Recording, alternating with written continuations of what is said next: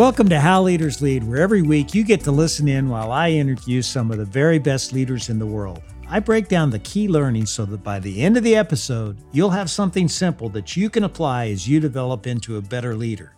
That's what this podcast is all about. You know, you don't have to be a rocket scientist to figure out that quality matters in your organization. But a lot of leaders do struggle to take that ideal of quality and actually turn it into a day to day reality for their team. In other words, how do you operationalize quality?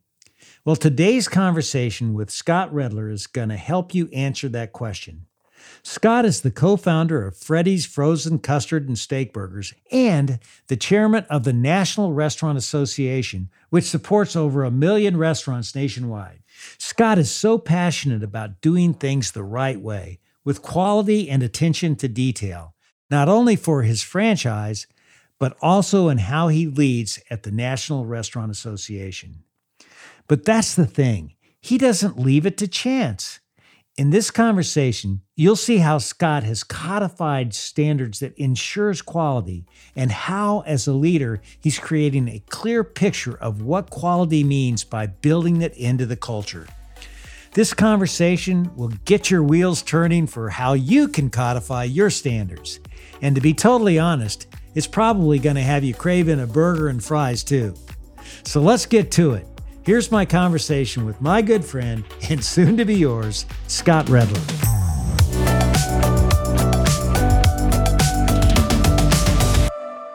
You know, I, I, want to start at the beginning. When, when did you first fall in love with the restaurant business? You know, I'm one of those 15 year old kids that uh, a friend of mine was going to get a job and he was 16. He could drive. I went with him.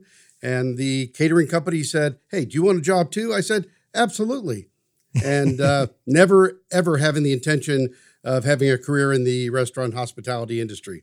So you never anticipated this as a career, and here you are.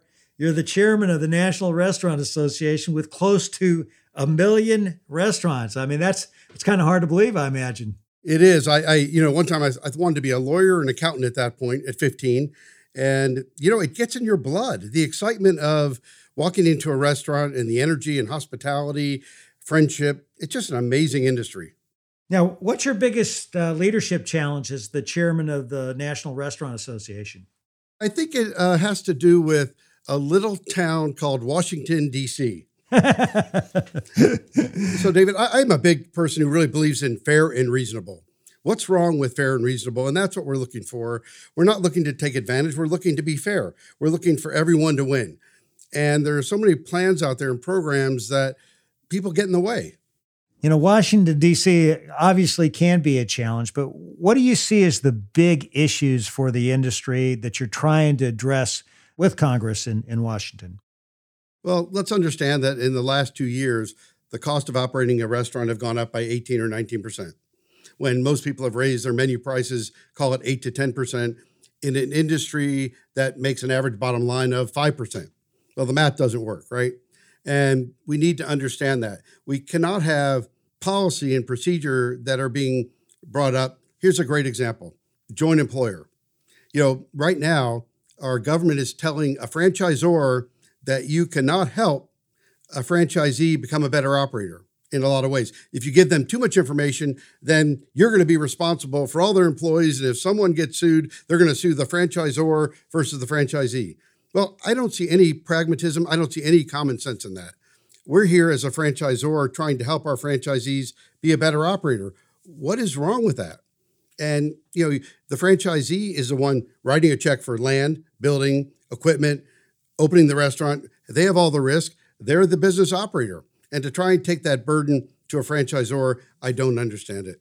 When you think about the biggest misperception that you have to deal with in Washington, what do you think that is? I think the biggest misconception is that when you own a business, you make money. Everybody thinks, oh, you got a checkbook. But that's not the case. It's very difficult. It's getting tougher. Uh, we've seen construction go up by 35, 40%. We've seen food costs go up, labor costs go up. All these components that make it tough to, you know, put black ink on a bottom line. And I think our, our congressmen and senators need to understand that it's not easy out there, that even though you walk into a restaurant on a Friday night and there's a line out the door, that doesn't mean that restaurant's making money. So we need to do everything we can to help independent restaurateurs, franchisees, chain restaurants have a reasonable chance for success with what they do. And one thing that, you know, I know is an absolute fact is that, you know, the industry gets slammed for minimum wage and, and low wages. And, you know, what's your view on that? It's just not really the case anymore. We, we start people at Freddy's 12 to $14 an hour, I think, in most locations, up to 17. So you look at that, but he, here's the other component. We are the industry of opportunity. I look at when I left college, and went to work for Gilbert Robinson, Bristol Bar and Grill, Creve Coeur, Missouri, I was making less money than a lot of my friends. Two years later, that wasn't the case. We are the industry of opportunity. We are the industry where you go in with good common sense, hard work, good ethics, good morals. You are going to succeed further than you ever thought you could. And I think that that understanding in our industry, and there's so many stories like that, are what make us what we are today you know as as the leader being the chairman of this massive industry what do you find to be the biggest challenge working inside the industry itself the challenge inside the industry today is, is finding staff that want to work and you know we're trying everything doing everything we can to the right message is that someone that works in the restaurant industry typically falls in love with it and never leaves the story i can give you story after story after someone i was going to be a dentist but now i'm a general manager of a of a freddy's amazing, right? And understanding that component, we are the industry that not only gives you great opportunity, but you get to go to work and have fun every day. It's fun taking care of people. It's very rewarding. I agree with you. Having been in the restaurant industry, there's no uh, uh, career or job that opens up more doors for people and give them more opportunities than the restaurant business. There's so many stories out there, and I could do 10, but a gentleman that came into Freddy's at 16 years old with a friend, got a job similar to me. Hey, do you want a job? The manager says, I'd love for you to work for me. Started with us, became a cook, a supervisor, a manager, a general manager, general manager of a training location, and then broke out. And now he's a franchisee with six locations. And here's somebody that, you know, what would have happened to that person? It would not have been that similar path. And now he's very successful and, and has helped others come up throughout the industry. Do you like being chairman of the association? I've loved it. I'm I'm very fortunate that my role at Freddy's is now chair only. It takes a lot of time, but I really enjoy going to the various states and talking to their members and open floor conversation on what are their challenges, what are their issues, and what can our association do to help them. And it's been a tremendous amount of pride and respect. The the National Restaurant Association has a pretty incredible team in all these different areas. I mean, people don't even talk about ProStart with the Education Foundation. 1,800 schools have ProStart programs that teach kids about hospitality and culinary. 167,000 students are involved in ProStart in our country. These are all National Restaurant Association and Educational Foundation programs. It's amazing. It's so rewarding. I was at the uh, annual contest, the championship for ProStart the energy, the passion, the excitement from teachers, parents, students was off the charts. And anybody that walked, you walked out of there and you were floating. Well, now you're the co-founder of Freddy's, which which you started in 2002. Describe the restaurant concept and give us a snapshot of the business that it is today. You know, one of the uh, one of the fun parts of our story is that my two partners, Bill and Randy Simon, we did this kind of as a almost as a hobby. I was running, and we owned steakhouses. Randy owned and was running a group of Panera Breads, and we really missed frozen custard and great burgers. And we opened the first location, never intending to open a second. Now, let's understand we're getting ready to open our 500th location, right? so um, it, it's an amazing thing. But really coming in and going, cooking everything to order. I, have been a, a full service restaurant guy most of my career, and we just do things there's a term we call the Freddy's way. What does that mean? It means bringing in the best ingredients, cooking everything to order. We all know that, you know, we shouldn't have a burger seven days a week. We get that.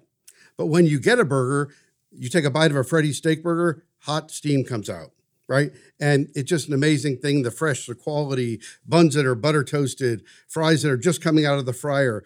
Who wants a cold fry? I don't know anyone. I don't either, but you're making me hungry. Keep it up. well, the uh, uh, so we'll go into custard and frozen custard. It's premium ice cream, right? With minimum 10% butterfat and egg yolk, rich, creamy, made fresh throughout the day. And you know, you're sitting in a room and, and somebody orders our number one seller, which is a turtle sundae, freshly made vanilla frozen custard, toasted pecans, whipped cream, hot caramel, hot fudge. I mean, what else is there? It just makes you happy. you know, when I was the chief marketing officer at Pizza Hut, I lived in Wichita, which, as you know, is where Dan and Frank Carney opened the first Pizza Hut. It also happens to be where Freddy's was started. What's in the water in Wichita, you think, that helps launch and create these great restaurants? So don't forget White Castle and uh, Taco Tico, also both out of uh, Wichita based companies. And, uh, you know, there's a spirit of entrepreneurship. Uh, Wichita State University was, was one of the first centers for entrepreneurship in the country. And you get that attitude of, you know, why not? Let's try, let's go for it. And that energy, whether it's, you know, we make most of the private aircraft in the world are made in Wichita, Kansas through companies based here. You get that kind of attitude. Koch Industries, right? There's not a company that thinks more like entrepreneurship and market based management than Koch. So you get the right attitude. It is in the water. Maybe Koch puts it in the water for us. I'm glad they do. and it's an amazing city that my wife and I moved here in 1990 from Washington, D.C. for a two year commitment. It's now been 32 years. It's a wonderful place to live. yeah, I, I, loved it when I lived in Wichita and worked at Pizza Hut. I remember I was about a mile and a half away. I lived in Eastborough, a uh, little uh, community right near the headquarters, and I'd have to drive around the block a few times before I could go into the house just to kind of get the intensity level down. Nothing's too far away there. That is so true. It, it's the uh, if I've got a nine o'clock meeting, I can leave at eight fifty. it, it's a quality of life thing. I'm just curious. Did you learn anything from Dan and and Frank Carney's uh, success that helped you scale Freddy's? You know, when you look at the way Frank and Dan started everything, I was fortunate to know both of them. They really did it with the intention of let's make other people successful. And I think there's a lot of companies out there that, quite frankly, can be greedy. I don't think they were. I think they were sharing a, a great product, a great idea at a reasonable price for them. And I think taking that attitude really does work, especially in the franchise world. Well, you're now close to 500 uh, Freddy's locations. Uh, what do you see ahead in terms of restaurants for that for for that concept? Well, we're going to open up 50 to 55 this year. And if we could get, um, if you've got a, a, tractor trailer with a bunch of electrical panels and air conditioners, we'd open up 10 more. Um, the supply chain is a challenge, but we're going to continue on a path that's escalating. There's a lot of the country out there. We're in 38 states, I believe, now, and it was fun. I was in one, uh, the second one we opened up in New Jersey a couple weeks ago. And it is fun to watch the energy, the excitement. The franchisees we get are truly passionate about our brand and want to do things the right way, the Freddy's way. You talk about this Freddy's way. Uh, when was it that you coined this term? And how do you use it? It was coined about, oh, I guess we're seven or eight years ago. You know, when, when it comes down to business, business is basics, right? I'm, I'm a big person that goes into BBM, basic business model. So, what's the basic business model of Freddy's? It, the three legged stool that a lot of us use that terminology with food, hospitality, and sanitation facility. The Freddy's way is doing them the right way, doing what makes sense. We all know we want fries that are coming straight out of the fryer to you. Because the first thing a guest does when they grab their tray in a restaurant is eat a fry. The first thing someone does in the drive through, by the way, before they even pull away, is eat a french fry, right? And if they're fresh and hot, we won. And that is so critical to keep up those standards. You know, we use a, a premium beef and it's cooked to order. We butter toast our buns. We don't pre-cook buns. All the things that people have done to become more, in their mind, more efficient I think we we take a long-term approach to the quality of our food, the quality of our custard, the hospitality level that we have, and I think it makes a huge difference. You know, I've also heard you say that you, have never made a decision to lower the quality or portion of any food item. Will you share a story of when that was easier said than done? So I'm going to use a term I call it management by too many MBAs, and and I don't mean it directly to an MBA. I mean it by the attitude of let's make more profit. And I think it's a short term thought process in my mind to me, if you take care of the guest and are proud of what you do and charge what you need to charge, and the guest walks away happy, you're great. And a great example of this is uh, we used to have a concept called Timberline Steakhouse and Grill. I don't know if we were around when you were in Wichita. And I had a guest come up to me and go, Scott, you know, I'm in here every Friday night. Yes, you are. Thank you. We greatly appreciate it. He goes, I always get a sirloin. I go, Yes, you do. He goes, Well, there's another steakhouse down the street. The sirloins are $2 cheaper. I go, Well, why aren't you there? He goes, Well, your steaks are a lot better. Everything we get here is a lot better. I go, What's your question? Be proud of what you do. Make that long term. A, guest will quickly forget the extra 50 cents or a dollar that it truly does take to give people premium quality, but they won't forget a poor meal or poor hospitality. Have you ever wondered what David is thinking as he interviews our guests each week? Or have you been interested in hearing David's take on some of the questions that he asks his guests? Well, I do, and I know a lot of you do too. My name is Kula Callahan, and together with David, I host the Three More Questions podcast that airs every Monday. These episodes are just about 15 minutes, and in them, I ask David three questions that dive deeper into the themes of his episode with his guests. David shares incredible insights and stories from his career leading Yum brands, and all of his answers are super practical and inspiring. Like this great insight David shared in one of our most recent Three More Questions episodes. You know, in our company, when anybody had any personal adversity, you know, we just did everything we could to support that person in every way that we could. You know, so Kula, I, you know, I, I think it's really important for leaders to know that when something goes wrong, with somebody that they work with, you know, that's the time you need to show up. That's the time you really need to be there. And when you are there, people will never, ever forget it. Get the Three More Questions podcast in your feed each Monday and dive even deeper into the episodes you know and love. Just subscribe to How Leaders Lead wherever you get your podcasts.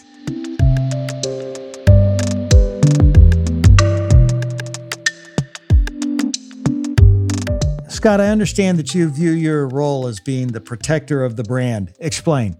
Well, so now I'm on the board only, and that's a unique position and great relationship with our CEO. And, and we were bought out by a private equity firm about two and a half years ago. And if I see something that I don't agree with, I'll make sure I'm vocal about it. You know, I've learned a lot. I have a good friend that's run restaurants all his life, and he taught me one thing that I thought was critical there's opinion and there's facts. And when you have an issue with something, if you're dealing with facts on things, everybody listens. Right now, I'm very proud of what we do every day in every Freddy's with uh, steak burgers and custard and fries and hospitality and having the right number of team members there to take care of our guests every day. You know, the, the success of your business uh, as a franchisor is contingent on you having a, a great relationship or good relationship with your franchisees. Uh, what are you doing to be intentional on that front? What advice could you give to others? Well, so I'm going to go into the rules for becoming a franchisee of Freddy's. And these are Scott's rules. And they've had them for a long time. Number one, you've got to have the financial wherewithal to do it. Number two, operational expertise or the ability to hire it. If you're going to hire someone, please make them a partner. You want an owner operator, makes a big difference. Three, a territory that we all agree on and we can make you know uh, how you're going to grow what level how many per year all those kind of details. But last and most important and i'm going to call it the no jerk rule it's very important for a potential franchisee to come to wichita kansas to enjoy a meal to get to know someone and we want people that really enjoy being around other people. And not just are here oh i've never been to a freddy's uh, but i hear they make a lot of money. Well that's not our franchisee. We want someone who goes i went into freddy's and just by accident. I had a double steak burger. It was the best burger I ever had. The fries were amazing. How do you get your staff to be so great? And then they went back the next day and the next day, and then they called us. That's the perfect franchisee. And if they happen to be in the industry, that's a bonus. You know, you may have already answered this question somewhat, but how do you build a culture uh, where you have all these franchisees, yet you can't control the actual way they they run their business and run their restaurants? You know, how important is culture and how do you build it? You know, inspect what you expect, but culture, it takes years to build culture and you can mess it up in five minutes, right? Finding the right franchisees initially that have a passion and understanding of why they're a Freddy's franchisee. It's because they're proud of the food, proud of what we do, how we do it, proud of the, we call it a Freddy's family reunion every year when we get together. It's a family and, and we're all, we all have the same mission. And if we can relate to that mission and keep it focused, we're going to win. And if there are some that don't quite get it, we need to figure out a way for them to exit the system. Can you give us an example of where you had that kind of conflict and how you handled it? You know, we've had a, a franchisee that, um, for various reasons, ended up owning a, uh, some Freddy's that it wasn't his initial goal. And I, th- I think a very honest, direct conversation was great. It's not good for either party. And so you just tackled it head on and laid it out and head on. You have to. I mean, it's like, look, you're not operating the way we want. It, here's the good news. It doesn't happen often. Like in in 22 years, I think maybe twice, right? But we got to catch it and we got to address it. Just like if you walk into a a restaurant and they're not operating right, we help them out. And we try and fix it first. I mean, we're not trying, oh no, we don't think you're ever going to get fixed. We try and help them to learn and understand. And if they can't do things the Freddy's way, we really need someone running the operation that can do things the Freddy's way. Now you're a minority owner and you're on the board. You, you know, you still have a lot of skin in the game and you spend most of your time thinking about the customer experience at, at, at Freddy's. Talk about where that's taking you and where you see the future going for Freddy's. Well, first of all, I like to call them guests, not customers. And the importance of understanding of teaching that to the next generation of leaders is what's critical. And a lot of times I'll when I see a general manager and we're talking about things, they go, come walk with me. We walk outside. We face away from the restaurant. I say, close your eyes for a minute. All right, great. Now let's turn around. Let's walk back in your restaurant as if it's the first time you've ever walked in there, as if you're a consultant trying to help that restaurant become better. And taking that guest perspective really does make you win. Now, let's talk about the guest perspective. Why do you why do you believe in guests more than customers? What's the thinking behind that? You know, when somebody comes in, I can tell you stories of we had a guest come in that someone didn't have enough money to buy a custard and one of our cashiers actually pulled the pulled their credit card out and bought the custard for them. You know, a customer is, is a relationship of buyer seller done. A guest is someone that you become close with and invite in your home very often and I think we want we want guests because we want someone to come to Freddy's oh three or four times a month. We're not trying for that transactional guest. We want someone who becomes, as we call it, a Fred head, and they're passionate about our brand. They're they're selling our brand more than we are. Yeah, there's nothing like word of mouth in the restaurant business. Hundred percent agree. You know, you know, how important do you think it is for a leader to find their way? You talk about closing your eyes and imagine what it's like, but how important do you think it is for a leader to find a way to really understand how their guest looks at it or how to rethink about the guest experience? Well, it has to be in the system. And when you've looked at companies, well, compared to one of your the old competition Domino's, right? That how many years ago did they say we had a really bad product and now we fixed it, right? Somebody lost focus there of what truly excites someone when you're entertaining them in a restaurant. You're giving them relief, you're helping them with a family event. With Freddy's, it could be you're after a soccer or baseball game, whatever. It is so important to understand what a guest sees when they walk in the door. What does your menu board look like? Right? What is your, I'm, I'm a big person on door thresholds. It's one of my pet peeves. They have to be clean. It's the first thing that really takes you over the gateway into a Freddy's. And when you look at these details, the, the people that notice the details, the guests notice it. And sometimes the white elephant of they don't really notice it, but they know something's not quite right. When that occurs, you lose. You know, in the in the restaurant business, eh, there's just a ton of competition. Probably the most competitive industry in the world. How do you look at competition? Well, it's funny when we started Freddy's, and I'm telling my friends we're going to do uh, burgers and frozen custard and fries, and they're going like, "Really? Why are you doing?" I mean, it, it's like, isn't there enough of those already? But what there wasn't was a place that did it the right way. And I think as long as you focus on, you know, there's different ways to do business. Being the best that you can be, that's when I think that someone can take and go. And that's what made Freddy's what it is. I mean, we opened a Freddy's in West Wichita. And after opening that one, you know, in Wichita, as you know, we had to drive 18 minutes to get there. It's almost like you almost need to get a passport and a vaccine. And um, a location became available on Rock Road, and that's really what uh, triggered us to to grow. So you started out though. You said, I'm, I, you know, you didn't expect to have more than one. Was it because you thought you could do that well with just one, or what tempered your ambition at the beginning? It was really a toy for us, for for the three of us. We all wanted a better burger. We wanted burgers the way I grew up in St. Louis. I grew up on a popular steak burger place, and we just wanted it done the right way. And Randy and Bill, frozen custard, Lake of the Ozarks a lot. And we ended up just going, okay, we want this done right. We want a place for ourselves. We both had very successful businesses at the time. It wasn't our focus to do this, which actually turned out to be a great thing. We opened the second one because we were tired of driving that far. But good, under, good reason. I, understand. I had never, I've done everything from business and institutional and, you know, upscale five star dining. I've done everything in my career. I had never done a drive through. And it scared me. Wait a minute. You're going to drive your car up to a window or a speaker box and you're going to order food. And I've got to, in five minutes, I'm going to give you freshly made quality food.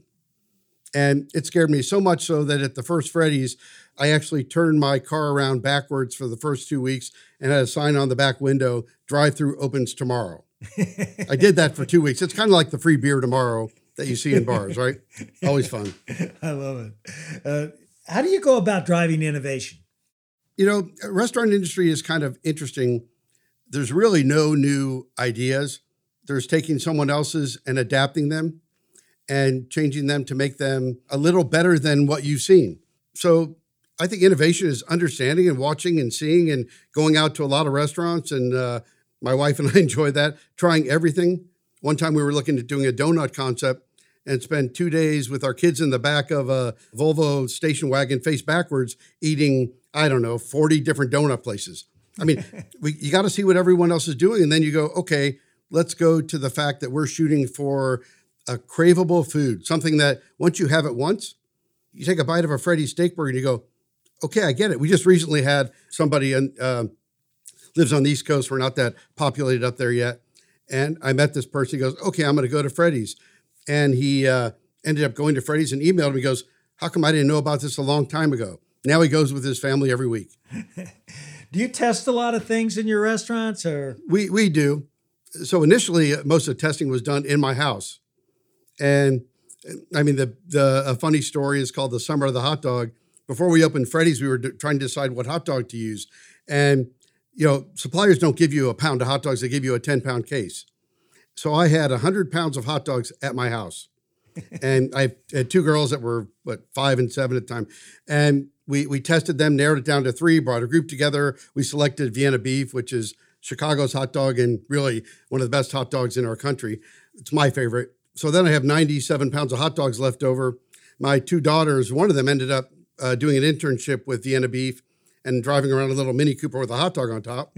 my other daughter came up one day to my wife and said, Hey, lady, no more hot dogs. Because every time her friends were over, all we served was hot dogs. So and we want tacos, we want burgers, we want pizza.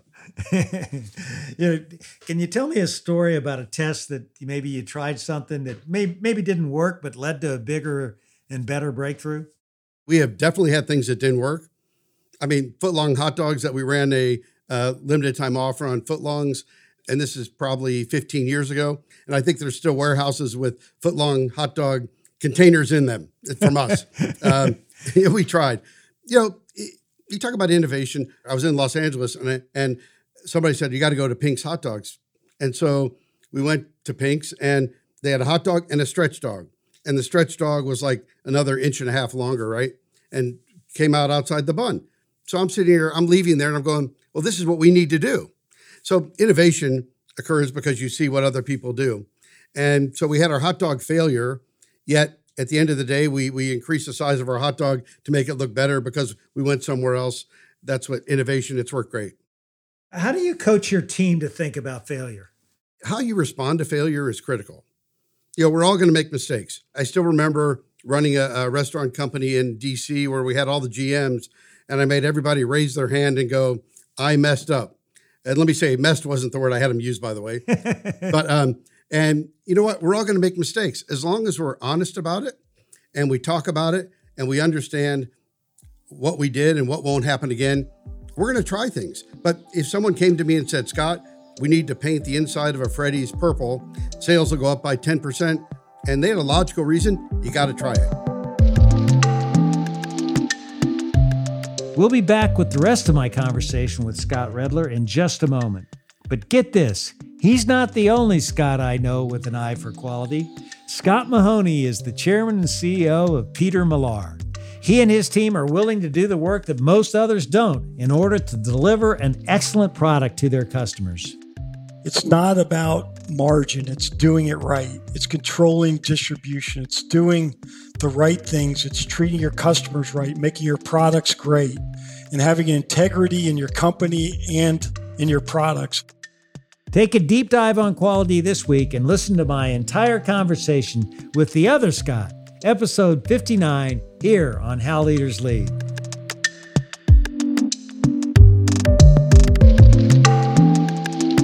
Shifting gears for just a second, I want to take you back. What's a story from your childhood that shaped the kind of leader you are today? You know, I think we all have mentors, and, and the people that we work for teach you what's important. My first job was in a catering company where we fed from two to 10,000 people.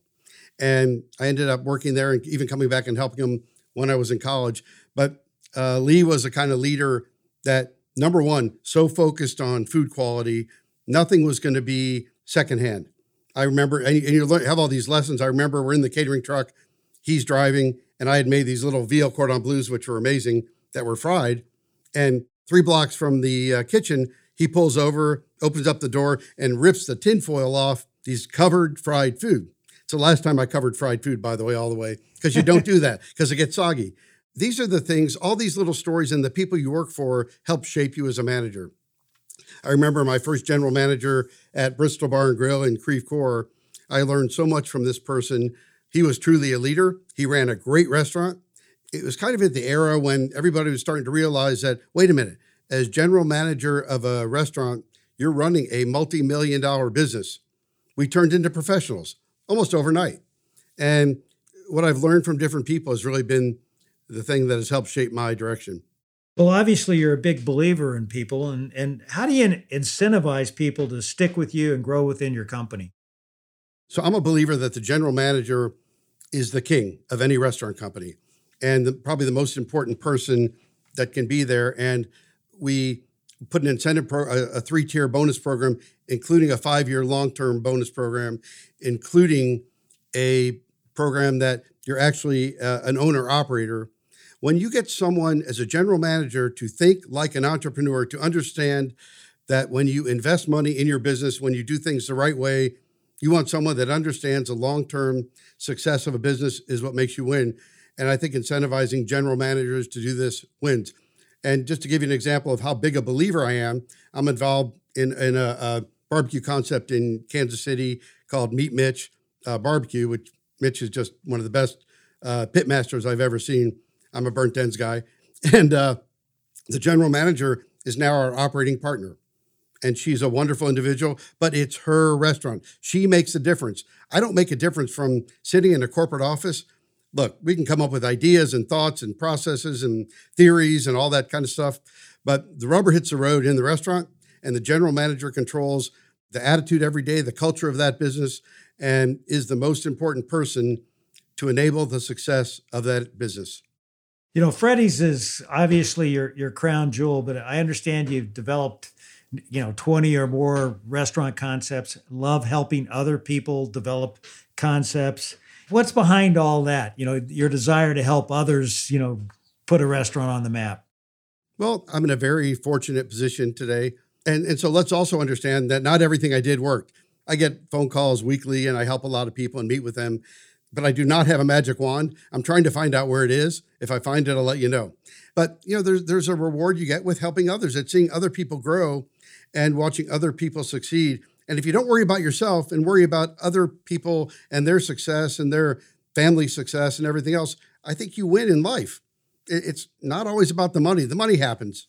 I couldn't agree more with that. I mean, you know, the and by the way, the the research says that people who are other directed are the happiest people in the world, and you're obviously a pretty happy guy.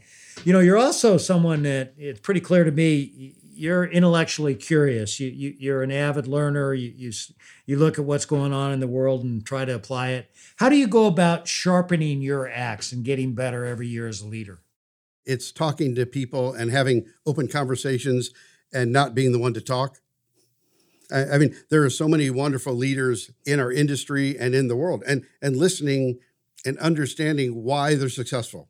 You know what has made them successful? What what are their priorities? What are their goals? What is their true mission? And the mission is not to make as much money as you can. The ones that think that i think never win.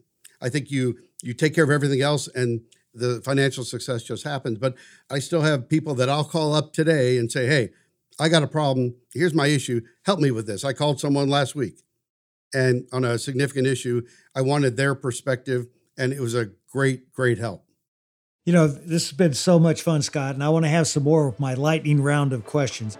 Are you ready for this? Okay, here we go. Okay. What's one word others would use to describe you? Persistent. What would you say is the one word that best describes you? Focused.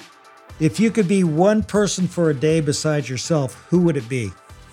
That's a tough one. I, you know, going in the culinary thing, I would love to be Thomas Keller for a day and understand what it takes to execute at the level that he does in his restaurants every day. What's your biggest pet peeve? Dirty restaurants. What's your go to custard order?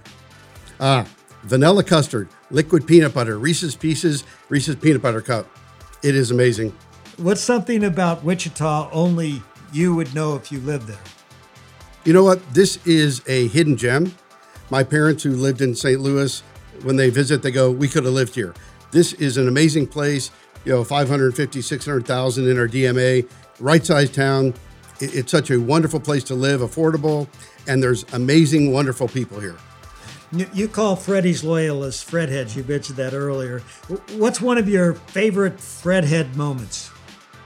You know, what, what's fun is when you get an email from someone and they talk about an experience that they had in a Freddy's that just blew their mind one of our team members did something out of the ordinary. All of a sudden, they're a Fred Head for life. And I think those are always the best stories. Fred Head for life. I love that, the slogan. Is there anything that you collect? I like, uh, yeah, cars and wine. if I turned on the radio in your car, what would I hear? Well, if I'm driving somewhere, I am a. Uh, I like listening to musicals, and most people don't know that about me. I, I find it very relaxing. All right, just a few more questions for you. That's the end of the lightning round. Good job. You know, we talked a, a, bit about this earlier, but you have a passion for developing people and giving them opportunities. Tell me about the Redler Institute of Culinary Arts and your partnership with Butler Community College in Wichita. Yeah, so you know, sold a company, and, and Betsy and I said, "All right, we want to do one big thing to start." And I'm on uh, hospitality boards at Mizzou, K State, and Butler. And I've been on Butler's for 25, 28 years. And the kitchen they were using really was not very nice. It was in a rec center with old equipment. And our vision was to take this to the right level. And, you know, when you look at the opportunity that students have, you know, this is a great school. It's 11 or 12,000 bucks a year and you're getting an amazing education. Now you're in a first class facility. And I, I used to talk to the classes and I would talk to the top three students and usually we'd hire them. Two of them still work for Freddy's and are doing very, very well. But community college, not everyone is made to go to a four year college. And somebody who needs an opportunity at an affordable price can go through culinary or management at Butler and truly accelerate their career and win to an amazing level. The culinary kitchen is named after a young lady who uh, very abusive growing up. She's public about this, and went to Butler and learned everything. And now she owns a catering company. These are the stories that you go, wow, this is a special thing, right? And if we're able to change lives for the better and give people a place to go to take themselves to a level they never thought possible, then everyone wins. And I'm a big believer in everyone winning. You know, I understand that your daughter had a Freddy's fry sauce fountain at her wedding. Yes, uh, she did. You know, how have you involved your family in your different business ventures over the years? Well, we did. Uh, whenever we would do a kid menu, my kids were definitely involved. Whether we were doing steakhouse or anything, my family has been heavily involved. They've been heavily involved in the R and D component, and my wife Betsy has been supportive of everything I've done, understanding. You know, this is a tough industry, and there's times you're working long hours and working holidays and weekends. And my wife has been so supportive of that, and kids also. It, it, it really is great. Both my kids did work at Freddy's, and you know what, David, when you talk about winning moments, Obama was speaking in El Dorado, and our Freddy's in El Dorado, they weren't sure whether they were going to get the crowd. They ended up letting some people go early, yet they got the crowd. Well, my daughter was one listening uh, to Obama speak, and she goes into Freddy's with her friends. We're in the weeds, as you know, we're, we're behind. They need a little more help. And my daughter looks at the general managers and goes, uh, Mr. Woodburn, I'm Katie Redler. I'm trained in custard and cash. Can I help you? and she grabbed the hat off the mannequin in the lobby that we used to sell the hats, put it on her head, went behind the counter, washed her hands, and helped make custard. And, you know, so talk about value in life. You're going to be judged on how are your kids. Both my kids are, my daughters are very successful, have good ethics, good morals, made it through college in four years. And there's not many things I'm more proud of than that. That's great. You know, and you've been in the restaurant industry for, I think, coming up 50 years. Uh, What's your unfinished business, Scott? Well, you know, I'm still want to help help other people grow and franchise and build companies, but I'll only do it if the culture matches. I will not go into a company that I don't think the culture is 100% right. And then, you know, I'm a food and wine person. I love upscale food. I like dining, and I still think uh, maybe someday this is going to be hard for me to say, David, but I want to open a restaurant that I'm not focused on making a profit. Wow, that was hard to say. Um, but uh, it would be open maybe, you know, Tuesday through Saturday, and it would be uh, a great wine selection and uh, a tapas food menu, 20 items, a chef and team that could work five days a week. You know what's interesting is you mentioned that the the best leaders in the industry they don't think about the profit they think about making their customers happy. You might make a lot of customers very happy, make a lot of money with that concept. You never know, right? you never know. Uh, last question here: What's one piece of advice you've given to someone who wants to be a better leader? You know, I think you've got to learn something every day. I mean, it's a basic piece of advice. It's common sense. You learn from the best. So understand everybody you've worked for, take the good traits that you've witnessed and observed and watch them play out in, in a business, whether it's restaurant or not, and take the bad ones, emulate the good ones, throw out the bad ones, and you're going to be a better leader. And I think that's is so important. We've all had leaders that we go, wow, people love working for this person. Turnover's low in this restaurant or this business. There's a reason for that. It's not just magic. And understand what causes that. You know, Scott, it's always fun for me to talk to to great entrepreneurs and, and in particular restaurant entrepreneurs because I love it. But the, the thing I love the most is is just the common sense that you have and the fact that you you understand what the true formula for success is. You know, it's it's making people happy, you know, satisfying more guests, and, and then you make the money. So I, I really appreciate you sharing your your insight today. Well, thank you. I really enjoyed it. It is all about the people. It always will be. There's nothing that will ever change that. When you make other people successful, you win.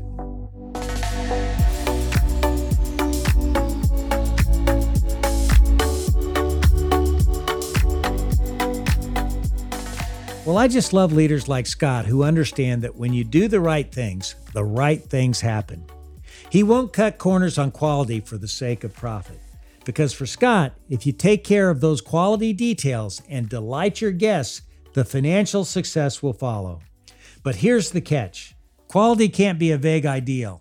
You've got to get specific about those standards. For Scott and his team at Freddy's, it's about the size of the burger, the buttered bun, even the cleanliness of the thresholds at the door when you walk through the door. By codifying those standards and labeling them the Freddy's way, He's giving his team a clear picture of what quality means. This week, ask yourself what factors really drive quality in your work? What are those non negotiable standards that you've got to meet in order to keep your customers happy? Don't guess at what they are, define them clearly. Make a list. You can even take a page from Scott's playbook and give them that handy label, like Freddy's Way.